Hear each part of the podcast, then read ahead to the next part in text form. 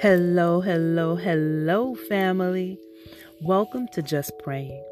I'm going to pray in the knowing that you are going to have a fabulous day. And if you're not having such a great day, and it's not looking fabulous at all, I'm going to pray in the knowing that God will see you through and He will strengthen you. It's all about that mindset. You got to believe it. It's all about how you place your thoughts each and every day. Today we're going to talk about discernment. And I'm going to use it in this context. The ability to determine or identify truth and falsities as it pertains to what is presented in your life. You make decisions based on these truths and or these lies. And the goal for discernment is to clearly see the spirit or intention behind an ideology. Simply put, it's the ability to see good from evil and God's will from what it isn't, and to live your life accordingly. If you know anything about comic books or you've heard about that, you always know that there's a fight about good and evil. And when we break things down from a spiritual perspective, that's what life's about too. Good and evil. The enemy wants to take away all of the goodness that God has for us. So the trials, obstacles, hardships, those are all orchestrated by the enemy to keep you from following God. To kill, steal, or destroy what is you and what's from you. And because the enemy is tricky and clever, it's hard for us to notice it sometimes. Remember that we battle against principalities and not flesh. And this is where discernment comes in. The clearer you can see the falsehood, the easier it is to navigate in Christ. And this skill set comes from developing a relationship with God.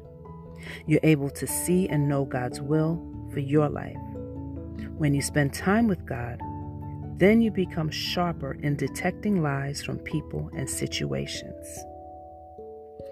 See to it that no one takes you captive by philosophy and empty deceit, according to human tradition, according to elemental spirits of the world, and not according to Christ.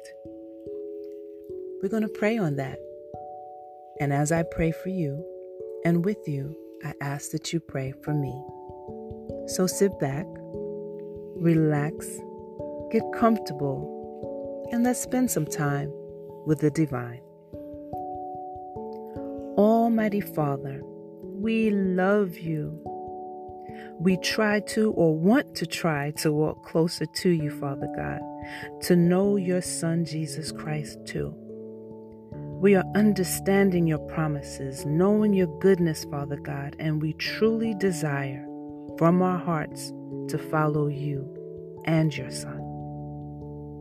Father God, we pray today for discernment, to clearly see you in all that we do or seek to do, to avoid the enemy who hides as a lamb in order to trick us with falsehoods, even out of the mouths of those who say they are holy and righteous.